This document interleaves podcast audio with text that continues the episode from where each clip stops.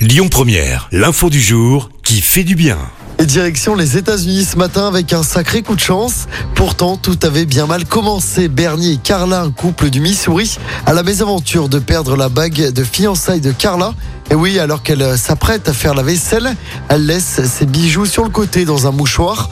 Seulement voilà, le mouchoir a finalement disparu. Bernie l'avait en fait jeté dans la poubelle et les éboueurs sont passés entre temps.